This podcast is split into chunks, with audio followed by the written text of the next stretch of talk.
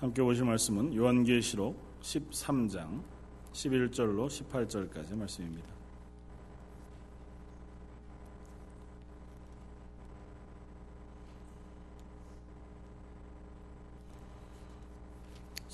요한계시록 13장 11절로 18절까지 지난주에 어, 읽었던 말씀 동일한 말씀 한 번 더 같이 보겠습니다. 요한계시록 13장 11절부터 우리 차였으면 한 목소리 같이 한번 읽겠습니다. 내가 봄에 또 다른 짐승이 땅에서 올라오니 어린 양과 같이 두 뿔이 있고 용처럼 말을 하더라. 그가 먼저 나온 짐승의 모든 권세를 그 앞에서 행하고 땅과 땅에 사는 것 처음 짐승에게 경배하게 하니 곧 죽게 되었던 상처가 나은 자니라 큰 이적을 행하되 심지어 사람들 앞에서 불이 하늘로부터 땅에 내려오게 하고 짐승 앞에서 받은 바 이적을 행함으로 땅에 거하는 자들을 미혹하며 땅에 거하는 자들에게 이르기를 칼에 상하였다가 살아난 짐승을 위하여 우상을 만들라 하더라 그가 권세를 받아 그 짐승의 우상에게 생기를 줘 그 짐승의 우상으로 말하게 하고 또 짐승의 우상에게 경배하지 아니하는 자는 몇이든지 다 죽이게 하더라. 그가 모든 자, 곧 작은 자나 큰 자나 부자나 가난한 자나 자유인이나 종들에게 그 오른손에나 이마에 표를 받게 하고 누구든지 이 표를 가진 자 외에는 매매를 못하게 하니 이 표는 곧 짐승의 이름이라 그 이름의 수라 지혜가 여기 있으니 총명한 자는 그 짐승의 수를 세어보라 그것은 사람의 수니 그 수는 666이니라. 아멘.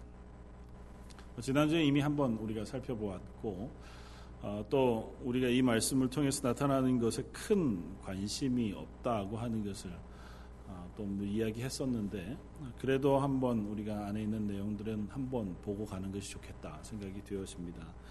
어, 마지막 때의 이야기들을 요한계시록 말씀을 통해서 하나님께서 우리들에게 해주고 계십니다. 마지막 때라고 하는 것은 뭐 예수님이 이 땅에 오셔서 부활 승천하신 이후부터는 뭐 계속해서 마지막 때인 것을 봅니다. 사도들이 자기의 편지들을 통해서 지금이 마지막이라 그렇게 이야기하고 있고 또 여전히 지금 우리가 뭐 적그리스도로 표현되어지는 우리를 미혹해 하고 또 우리를 해하려고 하는 사단의 세력에 대하여 우리가 보고 있지만 그것이 꼭 지금에만 나타나거나 아니면 최후의 심판 앞에 바로 나타나는 것이 아니라 예수님 이후 지금까지 계속해서 역사 속에 존재해 왔다고 하는 것을 성경이 이야기하고 있고 또 교회 역사가 이야기하고 있고 세계사가 이야기하고 있습니다. 그러니까 우리는 여전히 계속한 아, 계속되어진 사단의 그 시험과 미혹 그리고 도전 앞에서 그리스도인 하나님의 교회로 세워져 가고 있다는 것입니다.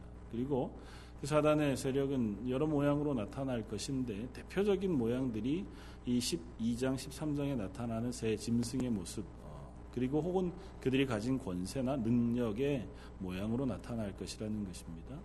그래서 이 두 번째 첫 번째 용은 예수 그리스도를 구세주로 나신 예수 그리스도를 해하려고 마음 먹었을 뿐만 아니라 교회를 해하려고 하고 또 지금껏 여전히 남아있는 이 땅의 사람들을 해하려고 하는 존재로 가장 큰 아마 세력 어, 또 사단의 우두머리처럼 보입니다. 그리고 그 다음에 나온 짐승은 바다에서 나왔다고 표현하고 있고 바다라고 하는 것은 끝을 알 수 없다고 하는 의미에서 아마 무적행이라고 하는 사단이 살고 있는 그러니까 마귀가 살, 살고 결국은 가야 할 만한 그 처소를 상징하는 것이라 생각이 되었습니다. 그러니까 그 깊은 곳에서 올라와 세상 안에 일시간 하나님께서 허용해 놓으신 어, 세대 반 혹은 42달 1260일 하나님이 허락해 놓은 기간 동안에 이 세상 가운데 자기의 힘을 발휘하고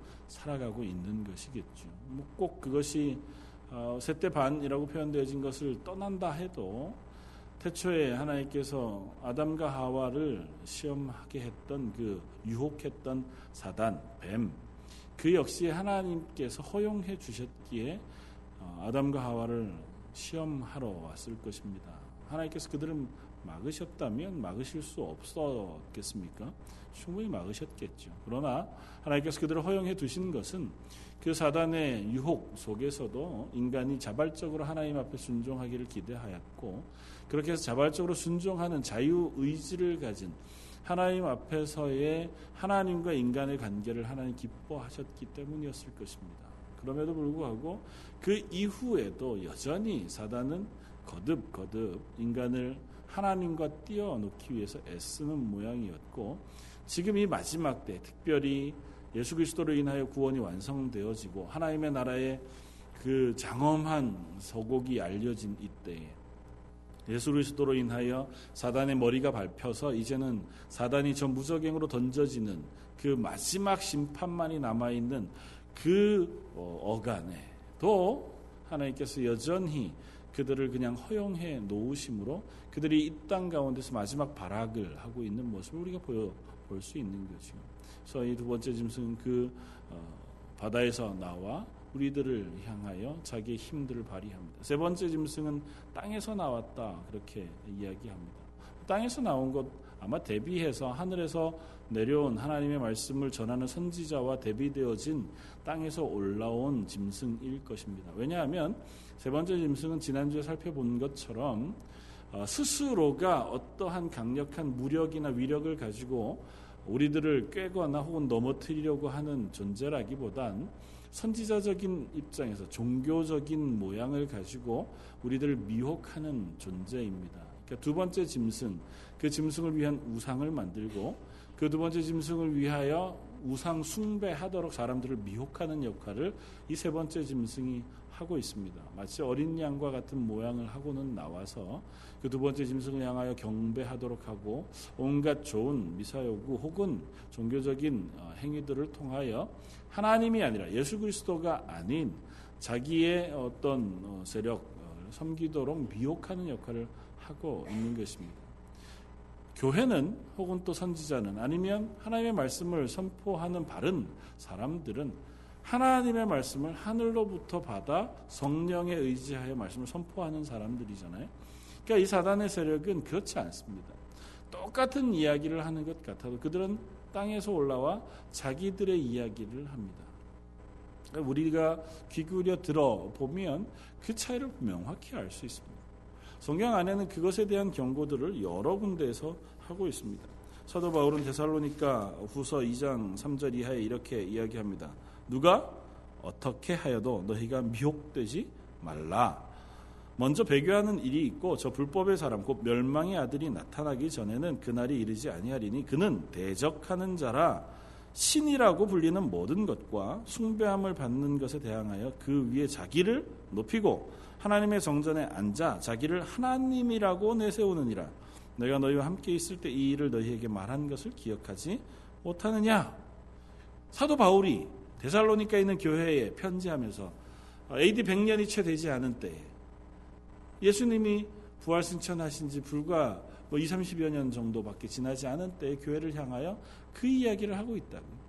마지막 그때 너희가 불법의 사람, 그 뭐 적그리스도죠. 사단의 세력이 너희를 미혹하는 것에 어, 잘 주의하여 어, 서라고 이야기합니다. 그는 하나님 대신에 자기를 하나님 위치에 놓는다고 이야기하고 그 하나님 위치에 스스로와 하나님 이외의 것으로 바꿔치기 해놓고선 그것들을 미혹하려고 한다는 겁니다. 그러므로 너희는 경계하라는 거죠. 그리고 그 이야기를 이미 사도 바울이 테살로니카 교회에 있을 때 가르쳤다고 이야기합니다. 그러니까 오고 오는 역사 속에 교회는 계속된 싸움을 싸워왔던 거죠. 교회뿐만 아니라 그리스도인의 삶들이 여전히 그러했습니다. 제자들이 처음 예수님 부활 승천하신 이후에 싸웠던 수많은 교회 이단들과의 싸움, 혹은 적 그리스도, 혹은 그들을 대적하는 많은 세력과의 싸움이 그 증거들을 드러내 보여주는 것을 봅니다. 뒤에 데살로니가후서 2장 9절 계속된 말씀 이렇게 얘기합니다. 악한 자의 나타남은 사탄의 활동을 따라 모든 능력과 표적과 거짓 기적과 불의의 모든 속임으로 멸망하는 자들에게 있으리니 이는 그들의 진리의 사랑을 이는 그들이 진리의 사랑을 받지 아니하여 구원함을 받지 못함이라. 이 사탄의 활동에 따라서 여러 능력과 표적이 나타난다는 거죠. 거짓 기적이 나타나고 또 불의의 모든 속임들이 나타난다는 겁니다. 근데 그것에 넘어가는 사람들이 있을 거라는 겁니다. 그것을 주의하라는 거죠. 근데 그 넘어가는 사람은 다른 사람들이 아니라 진리의 사랑을 받지 않아 구원함을 받지 못하는 사람. 예수 그리스도로 인하여 구원받지 못하였고 하나님 우리에게 알려주신 진리의 말씀을 바로 깨닫지 못하여 그것을 가지지 못한 사람들. 성령이 우리 속에 조명하여 그 눈을 바로 떠 하나님의 말씀을 바로 깨닫지 못한 이들이 혹 잘못된 곳에 미혹되어 넘어질 것이다 라고 이야기한다는 것입니다. 예수님도 동일한 이야기를 하십니다. 마태복음 24장 어, 이하에 예수님 마지막 때의 일들을 예언하시면서 이렇게 말씀하십니다. 그때 사람이 너희에게 말하되 보라 그리스도가 여기 있다 혹은 저기 있다 하여도 믿지 말라. 거짓 그리스도들과 거짓 선지자들이 일어나 큰 표적과 기사를 보여 할 수만 있으면 택하신 자들도 미혹하리라. 보라, 내가 너희에게 미리 말하였노라. 그러면 사람들이 너희에게 말하되 보라, 그리스도가 광야에 있다 하여도 나가지 말고 골방에 있다 하여도 믿지 말라. 번개가 동편에서 나서 서편까지 번쩍임 같이 인자의 임함도 그러하리라. 죽음이 있는 곳에 독수리, 독수리들이 모일 것이니라. 야, 내가 얘기하잖니. 그런 일들이 아무리 너희를 미혹한다고 해도 넘어가지 말아라. 이렇게 말합니다. 내가 너희에게 분명히 말하건대 예수님께서 다시 재림하시는 그때는 그처럼 은밀하게 오시지 않으실 거라는 겁니다. 예수님이 재림하시는 때에는 뭐 사람들 눈에 어떤 사람은 알고 어떤 사람은 모르게 그렇게 오셔서 비밀리에 일하시는 예수님으로 오시지 않는다는 겁니다.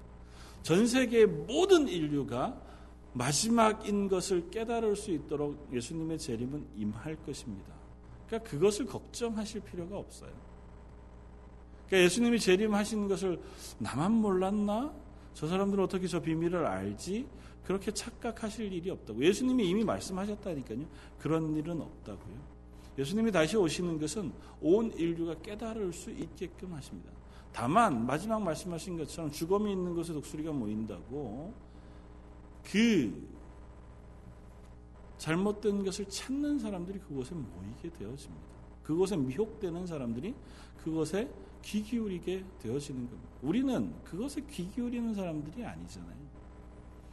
지난주에도 말씀드렸지만 요한계시록의 이 말씀들을 통해서 우리가 알고자 하는 것은 무엇입니까? 마지막 때 어떠한 일이 일어날 것인가에 대한 것을 우리가 알고자 하는 바도 아니고 도대체 누가 적그리스도인가라고 하는 것을 알고자 하는 것도 아니라고요. 마지막 때 우리를 미혹하러 오는 적그리스도가 얼마나 대단한 능력을 가졌는가, 그러므로 우리가 얼마나 조심해야 되는가라고 하는 것을 말씀하기 위하여 요한계시록을 쓰신 것도 아닙니다. 굳이 짐승들의 모양들을 쓰고 그들이 행할 이그 무시무시한 일들 오늘 본문 뒤에 보면 그가 손등이나 이마에 표식을 받게 하여 그 표식을 받는 사람 모든 자 작은 자나 큰 자나 부자나 가난한 자나 모든 사람들이 그 표식을 받게 하고 그것이 없는 사람은 경제 활동을 하지 못하게끔 강력하게 제재할 만한 능력을 가지고 이 땅에 나타날 것이다고 얘기하는데 그 사실을 알려주기 위해서 요한계시록을 쓰고 있느냐고요. 그렇지 않다니까요. 그러니까 마지막 때 그런 존재가 나타나면 이제 예수님이 곧 올 거야 라고 하는 얘기를 하고 싶어 하시는 것도 아니에요. 물론 그런 부분이 없지 않죠. 그러나 그것이 핵심은 아니라고요. 그런 때, 이런 마지막 때에 너희는 그런 마지막 때가 오더라도 너희의 믿음을 지켜라는 것입니다. 마지막 때의 징조가 참 다양할 거예요. 그리고 그들이 우리를 미혹하려고 하는 세력이 너무너무 강력하고 어쩌면 교묘할 거예요. 그러나 그런 것들이 오면 너희는 깨어서 말씀 위에 굳건히 서 그리스도인다운 교회로 서 있어라는 것입니다. 그 외에 관심은 별로 없어요. 알면 어떻게 할 건데? 지난주에도 말씀드렸지만 알면 어떻게 할 건데? 모르면 그 모른다고 우리가 구원받지 못할까요? 구원을 지키지 못할까요? 안 그렇습니다. 요한계시록 내용 하나도 몰라도 그리고 적그리스도가 정말 대단한 능력을 가지고 우리에게 다가와도 우리가 전혀 두려워하지 않을 이유가 있습니다. 뭐냐면 내가 예수 그리스도의 십자가의 보혈로 구원받았다는 사실 하나를 굳건히 붙잡고 있으며 그것 외에는 우리가 붙잡을 것이 없습니다. 그러니까 물론 그것들을 지혜롭게 알면 조금 더 경계할 수 있겠죠. 그럼 나아가서 다른 이들이 그곳에 미혹되지 않도록 우리가 그들을 도울 수 있겠죠. 그러나 나에게 있어서 그 믿음을 지키는 데에 이 사실을 아느냐 모르느냐는 크게 중요하지 않아요. 그럴 때라도 너희가 가지고 있는 본연의 믿음 그 위에 온전하게 서 있어라고 하는 이야기들을 우리에게 하고 계시는 겁니다. 여러분들의 믿음의 근거가 무엇입니까? 여러분들이 예수 그리스도를 주로 시인하는 그 이유가 무엇입니까? 교회에 출석하고 우리가 예배하며 하나님을 믿는 근거가 무엇이냐고 묻는 겁니다. 그것만 확실하다면 그렇다면 다른 것은 크게 중요하지 않아요. 심지어 사단의 세력은 우리를 교묘하게 미혹합니다. 야, 니네 너무 열심히 하는 거 아니야? 그렇게까지 할 필요 있어? 아니면 니는 너무 고지식한 것 아니냐? 옛날에나 그렇게 했지. 요즘처럼 요즘 같은 시대에 무슨 신앙생활을 그렇게까지 하냐? 그게 아니라 좀 지혜롭게 해라. 그래서 제일 많이 들어오는 유혹이 뭐냐면 세상에 칭찬받는 것 그것으로 우리의 신앙생활을 평가하려고 합니다. 하도 교회가 세상에 칭찬을 받기보다 욕먹는 때가 많아 놓으니까 세상에 욕먹지 아니하고 칭찬받는 교회가 되기 위하여 우리가 애써야 하는 것이 맞아요. 심지어 세상에조차 욕먹는 그것도 진리의 문제가 아니라 세상의 판단 기준에 맞추어서 욕먹는 교회가 돼서는 안 되겠죠. 그러나 우리가 그리스도인 됨을 평가하는 기준이 세상의 잣대여서는 안 된다고요. 세상의 잣대는 그냥 세상의 잣대일 뿐입니다.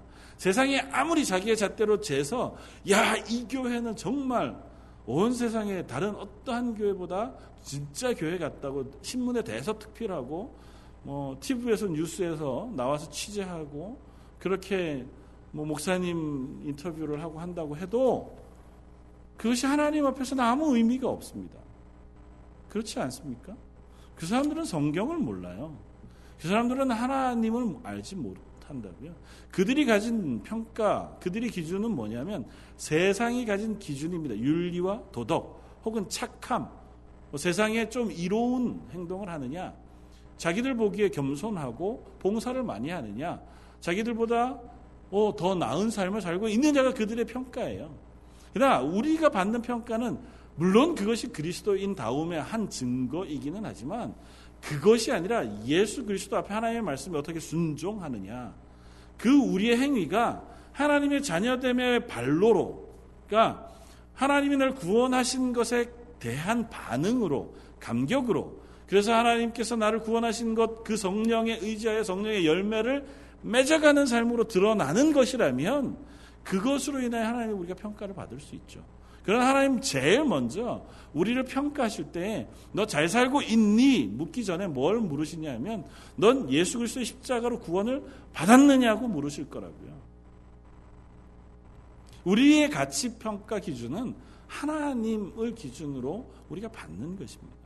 하나님의 말씀을 통하여 우리에게 하시는 그 기준에 따라서 우리는 하나님의 평가를 받는 사람들이 돼요. 근데 자꾸 그 평가를 희석시킵니다. 좀 교묘하게 흔들어 가지고 우리가 보기엔 괜찮은 것들 있잖아요.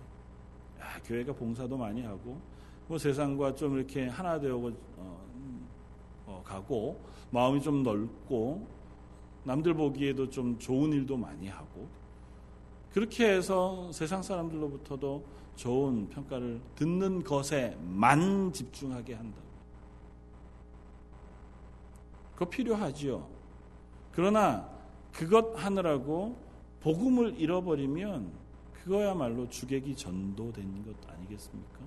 그리스도인 교회의 존립 이유는 예수 그리스도의 십자가의 복음으로 구원받은 사람들이 그 구원으로 인하여 하나님께 감사하며 예배하는 것이고 그 구원의 감격을 주변을 향하여 선포하고 나누는 것이며 그 구원의 감격으로 이 세상 가운데 그리스도인의 향기를 드러내는 것이에요.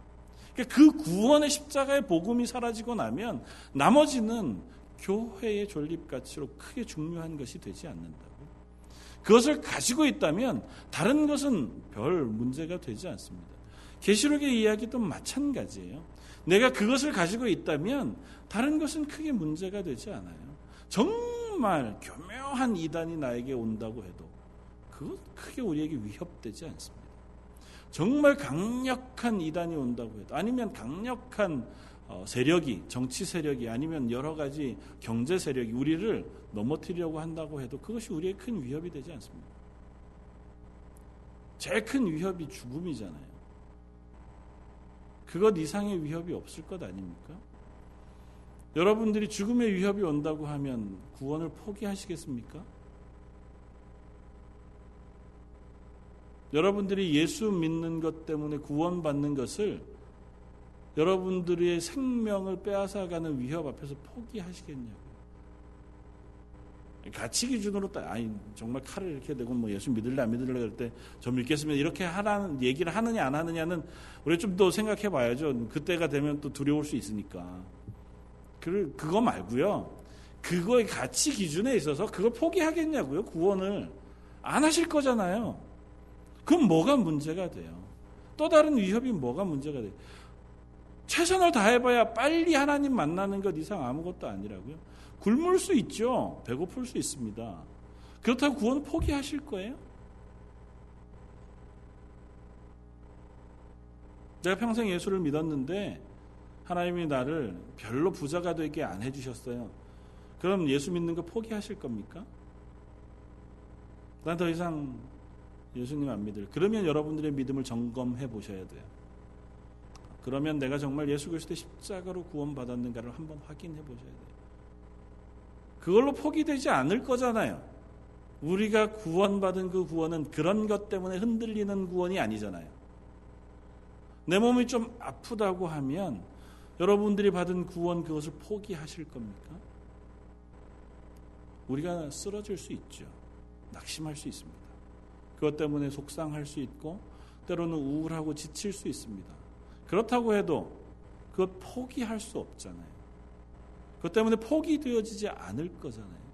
우리가 지금 확인하고자 하는 것은 그것이에요. 요한계시록에서 확인하고자 하는 것은 그것이라고요. 그 믿음이 너에게 있느냐는 것입니다. 그 믿음이 너에게 있느냐고 묻는 것이고 그 믿음을 다시 한번 확인해 보자는 것입니다. 그래서 어떤 의미에서 어, 마틴 로이드 존스 목사님은 요한계시록 12, 13, 14장의 말씀이 가장 성경 가운데 짝을 잘 이루는 말씀으로 우리가 지난주 한 3주 동안 살펴보았던 로마서 8장의 말씀을 들어서 이야기하세요. 이 이야기와 똑같은 한 모양으로 우리에게 전파되어진 하나님께서 말씀하시는 말씀 로마서 8장 말씀 아니겠냐. 하나님이 우리를 위하시면 누가 너희를 우리가 누가 나를 대적할 것이냐고.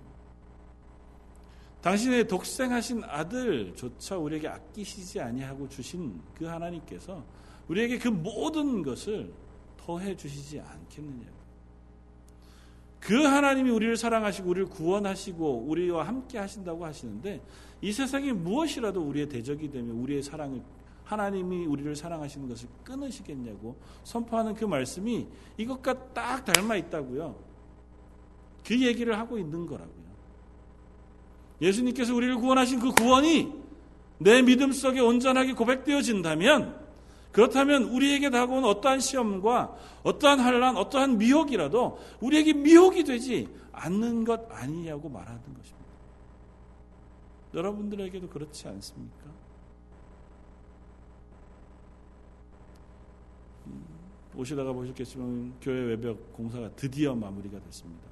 아직 뭐 살짝 남았어요. 이제 실리콘을 쏘는 일이 남았지만 이제 잘 끝났습니다. 많은 분들이 열심히 나와서 수고하셨습니다. 많이 칭찬해 주시고 격려해 주십시오. 근데 반대로 한번 질문해 보면 만약 칭찬받고 누군가 알아주지 않으면 그 일을 안 할 건가요? 인간이니까 기왕이면 칭찬받고 누군가가 알아주면 더 즐겁게 일하죠. 그러나 우리가 일하는 이유는 그것 때문은 아니잖아요. 우리가 한 교회이기 때문에 그런 것이 필요합니다. 그걸 부정하는 게 아니고 그것 하십시오. 해야 하고 그것이 너무너무 좋습니다. 그러나 그냥 원칙으로 돌아가자. 다 이거 치우고 저거 치우고 찹보 다 떼고 제일 중요한 핵심으로 딱 들어가서 얘기해 보자고요. 여러분들이 헌신하는 이유가 누군가가 나를 알아주기 때문에 헌신하시는 것 아니잖아요. 여러분들이 교회에 와서 시간을 내고 힘을 써서 내가 고생하며 교회를 섬기는 이유가 다음에 내가 장로 되기 위해서 하시는 게 아니잖아요. 다음에 내가 권사 되려고 사람들에게 눈도장 찍기 위해서 그 일을 하는 게 아니시잖아요. 아, 장로니까 하는 수 없어서 내가 아, 정말 하기 싫은데 에휴, 그래도 어쩔 수 없이 나와서 하시는 게 아니잖아요. 우리가 약한 사람이어서 그런 부분들이 조금씩 조금씩 우리 속에 있습니다. 그럼에도 불구하고 다 빼고 다 빼고 그런 거 다 빼고 가장 중심으로 돌아가 보자고요. 그거 하시는 유일한 이유가 뭡니까? 내가 구원받았고 그 구원받은 기쁨이 이 교회를 통하여 하나님에게 다시 고백해 드리는 거잖아요. 그래서 교회를 섬김으로 내가 고백하는 것이고 교회를 섬기는 것으로 내 신앙의 성숙함이 확인되어지는 거잖아요. 그것이 기쁨이 되는 거잖아요. 조금 더 궁극적으로 가면 내가 세상 아무도 모르게 이 일을 해도 하나님은 이 일을 기쁘게 받으실 거라는 사실을 내가 믿기 때문 아닙니까? 그렇다면 더 이상 무슨 말을 하겠습니까? 그 확실함을 놓치지 마십시오. 여러분들 여기에 있는 어느 누구도 예수 그리스도에 인한 구원의 확실함, 그 중심에는 가장 분명한 것, 그것을 아니 가지고 계신 분이 없을 겁니다. 어쩌다 보니 그것이 너덜너덜해졌고, 어쩌다 보니 그 감격이 조금은 식어졌고, 어쩌다 보니 그 확실한 그 토대들이 조금은 흔들리는 것 같아 보이죠. 이 세상에서 우리를 미혹해오는 수많은 힘들이 있고, 우리를 넘어뜨려고 하는 수많은 환경들이 있으니 그 속에 서 있다 보면 조금 내가 기반이 무너진 것 같기도 하고, 내 신앙이 약해진 것 같기도 하죠. 그럴 때마다 먼지를 털어내십시오. 내 속에 그것 흔들리게 하는 것들을 이렇게 털어내고 중심으로 들어가 보십시오. 내가 지금 하고 있느냐 안 하고 있느냐 그거에 자꾸 발목 잡히지 마십시오. 내가 정말 하나님 앞에서 그것 정말 최선을 다해서 나 하나님만 보고 세상 사람 눈 상관하지 않냐고 열심히 하고 있나 안 하는 그거 신경 쓰지 마시라니까 내가 하고 있는가 안 하고 있는가 중요하지 않습니다. 내가 못 하고 있더라도 원칙으로 돌아가 보자니까요. 내가 못 하고 있더라도 내가 시도했던 원칙이 뭔가로 돌아가 보죠. 그래서 확인하십시오. 내가 그리스도인으로 서 있는 것은 내가 교회에 헌신하고 하나님의 교회를 섬기는 것은 내가 성령의 열매를 맺어가는 그 사모함이 있는 것은 하나님의 말씀을 사모하고 하나님의 말씀을 읽고 배워가고 그 말씀을 내 것으로 삼으려고 하는 이유는 다른 것이 아니라 날 구원하신 예수 그리스도의 십자가의 구원의 은혜 그것이 내 속에 있기 때문이고 그것을 더 깊이 누리고 싶기 때문이고 그것으로 인한 감격을 내가 온 세상을 향하여 하나님 앞에 고백해내고 싶기 때문이라고 하는 사실을 확인하십시오. 그러면 저와 여러분들이 다시 어떠한 것 속에서도 흔들리지 않는 기쁨의 구원의 은혜 속에 설 수 있으리라고 믿습니다. 요한계시록의 말씀이 이렇게 장황하게 수많은 위협, 수많은 도전, 수많은 미혹 그것을 이야기하는 것은 그것 너희에게 아무 영향을 미치지 못하는 것이다. 고 이야기하고 그 속에 있을 때라도 너희를 구원하신 어린 양 되신 예수 그리스도의 구원과 그분이 결국은 만국을 철창으로 다스릴 하나님이심이라고 하는 사실을 잊지 말라고 하는 겁니다. 그래서 요 13장 끝나고 나면 뒤에 15, 16장을 가면 또다시 큰 성 바벨론이라고 하는 음녀 그가 우리를 미혹하러 오고 우리를 넘어뜨리려고 하는 세력에 대한 얘기를 해요. 그런 그런 이야기가 나오는데 그 얘기를 하시기 전에 14장 앞에 가면 다시 우리를 위로하시기 위하여 구원받은 14만 4천의 모습을 우리에게 다시 말씀해 주세요. 이런 얘기 아무것도 아니야. 너희는 그것이 아니라 구원받은 하나님의 자녀야. 라고 하나님 말씀하고 계신다. 사랑하는 성도 여러분, 그 중심에 있는 여러분 이 속에 있는 구원받은 기쁨, 그리고 구원받았다고 하는 명백한 사실. 여러분들의 감정 때문에 가리워져 있고, 여러분들의 환경 때문에 가리워져 있고, 여러분들이 하지 못하는 헌신 때문에 가리워져 있고, 혹은 여러분들이 잘 알지 못하여 깨닫지 못한 말씀 때문에 혹 흔들려져 있다 하더라도 여러분들 속에 여전히 존재하고 있는 나를 사랑하셔서 독생하신 예수 그리스도를 보내주신 하나님의 사랑, 그 예수님이 나의 죄를 지시고 십자가에서 죽으심으로 나를 하나님의 자녀 삼으셨고 그 사랑을 지금도 앞으로도 영원히 포기하지 않으시겠다고 약속하시는 하나님의 약속 그것 하나를 확인하실 수 있는 저 여러분들 되시기를 주님의 이름으로 부탁을 드립니다. 한번 같이 기도하겠습니다. 오늘 말씀을 생각하면서 한번 기도하기를 원합니다. 하나님 제 속에 그 구원의 감격, 구원의 확실함, 그리고 그 구원의 기본적인 사실을 확인하게 해주시고 그것이 매일 아침 우리가 일어날 때마다 그 사실로 인하여 기뻐하며 그 사실에 우리가 감사할 수 있는 사람 되게 해주십시오. 그리고 특별히 우리 연약한 성도들을 위해서 기도해 주십시오. 우리 김재환 집사님 어, 위해서 기도해 주시기를 바랍니다. 계속해서 어, 치료 중에 있고 또 어, 새로운 치료법을 찾아가고 있는 중에 있습니다. 꼭 모르시는 분은 김철희 집사님, 손명자 권사님 따님 되시고 EM에서 예배를 드리시는 이조셉 집사님과 같이 부부로 지내고 있는 김재환 집사님이십니다. 위해서 기도해 주시고 또 우리 조경희 집사님 아, 위해서 기도해 주시기를 원합니다. 계속해서 치료 중에 있고 또잘 어, 치료 받으실 수 있도록 새로운 약물로 이제 치료하시는 가운데 있는데 하나님께서 은혜 베풀어 주십시오. 그 외에도 연약한 분들 기억해 주시고 함께 기도해 주시면 좋겠습니다. 함께 기도하겠습니다. 감사와 찬양 받으시기 합당하신 주님, 우리로 하여금 하나님의 자녀 삼아 주시고 우리를 향하신 예수 그리스도의 십자가의 구원의 은혜를 다시 한번 깨닫게 하심을. 하나님께서 우리를 구원하신 그 구원은 변화가 없고 그 하나님의 구원하심은 너무너무 분명한데 저희들은 왜 자주 그 구원의 기쁨과 그 중심의 분명한 사실을 놓쳐버리고 다른 것들을 바라보고 있는지요. 아버지 하나님 다른 것 다 털어내고 우리 속에 예수 그리스도의 구원의 놀라운 기쁨과 감격으로 오늘 하루를 다시 시작하는 하나님 사람 되게 하여 주옵소서. 특별히 그 기쁨이 우리뿐 아니라 그 조경혜 집사님, 또 김지환 집사님, 이영현 집사님, 하나님의 연약한 많은 이들에게 동일하게 찾아가 주시고 동일하게 역사하여 주옵소서. 우리의 몸의 연약함이 우리의 믿음을 해치지 않도록 우리가 낙심하는 그 순간에도 하나님 주신 소망과 그 은혜 풍성한 것을 경험하는 하나님의 귀한 사람들 되게 하여 주옵소서. 여기 모인 모든 성도들에게도 동일한 은혜를 베풀어 주시고 그들에게도 하나님의 은혜에 충만한 것으로 함께하여 주시옵소서.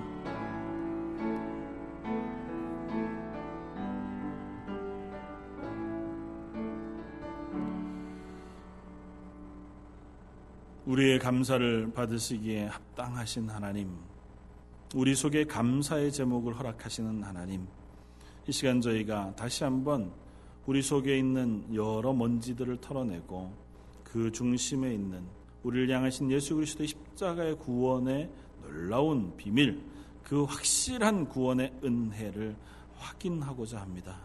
하나님 저희가 매일 일어날 때마다 매일 잠자리에 들 때마다 호흡할 때마다 식사할 때마다 그 사실을 기억하고 그 기쁨과 감사함으로 살아가는 하나님의 사람들 되게 하여 주옵소서. 우리의 연약한 결심이 우리의 육체의 연약함이 혹은 환경의 어려움이나 우리를 미혹해 오는 수많은 세력들이 우리를 흔들고 넘어뜨리려고 할 때 그 모든 것들을 털어내고 다시 원칙으로 돌아가고 기본으로 돌아가 날 구원하신 구원의 은혜 앞에 서는 우리의 사람들 되게 하여 주옵소서. 그 은혜가 지금 여러 어려움 가운데 투병하고 있는 조경혜 집사님, 김지한 집사님, 병원에 계신 이영현 집사님, 또 연약한 각 성도들에게 동일하게 역사해 주시고 동일하게 말씀해 주시며 동일하게 용기를 부어 주시기를 원합니다. 그들의 노인 상황이 그들의 신앙을 흔들지 못하게 하시고 그들의 마음속에 구원의 기쁨과 감격을 빼앗지 못하도록 은혜 베풀어 주옵소서. 그리고 하나님께서 그들의 육체 가운데 새 힘과 능력과 은혜들을 베풀어 주옵소서. 이 자리에 나와 예배한 또 함께 하나님의 말씀을 사모하는 하나님의 사람들 그 가정 가정마다 하나님의 은혜의 풍성한 것들도 허락하여 주옵소서. 오늘 말씀 예수님 이름으로 기도드립니다. 아멘.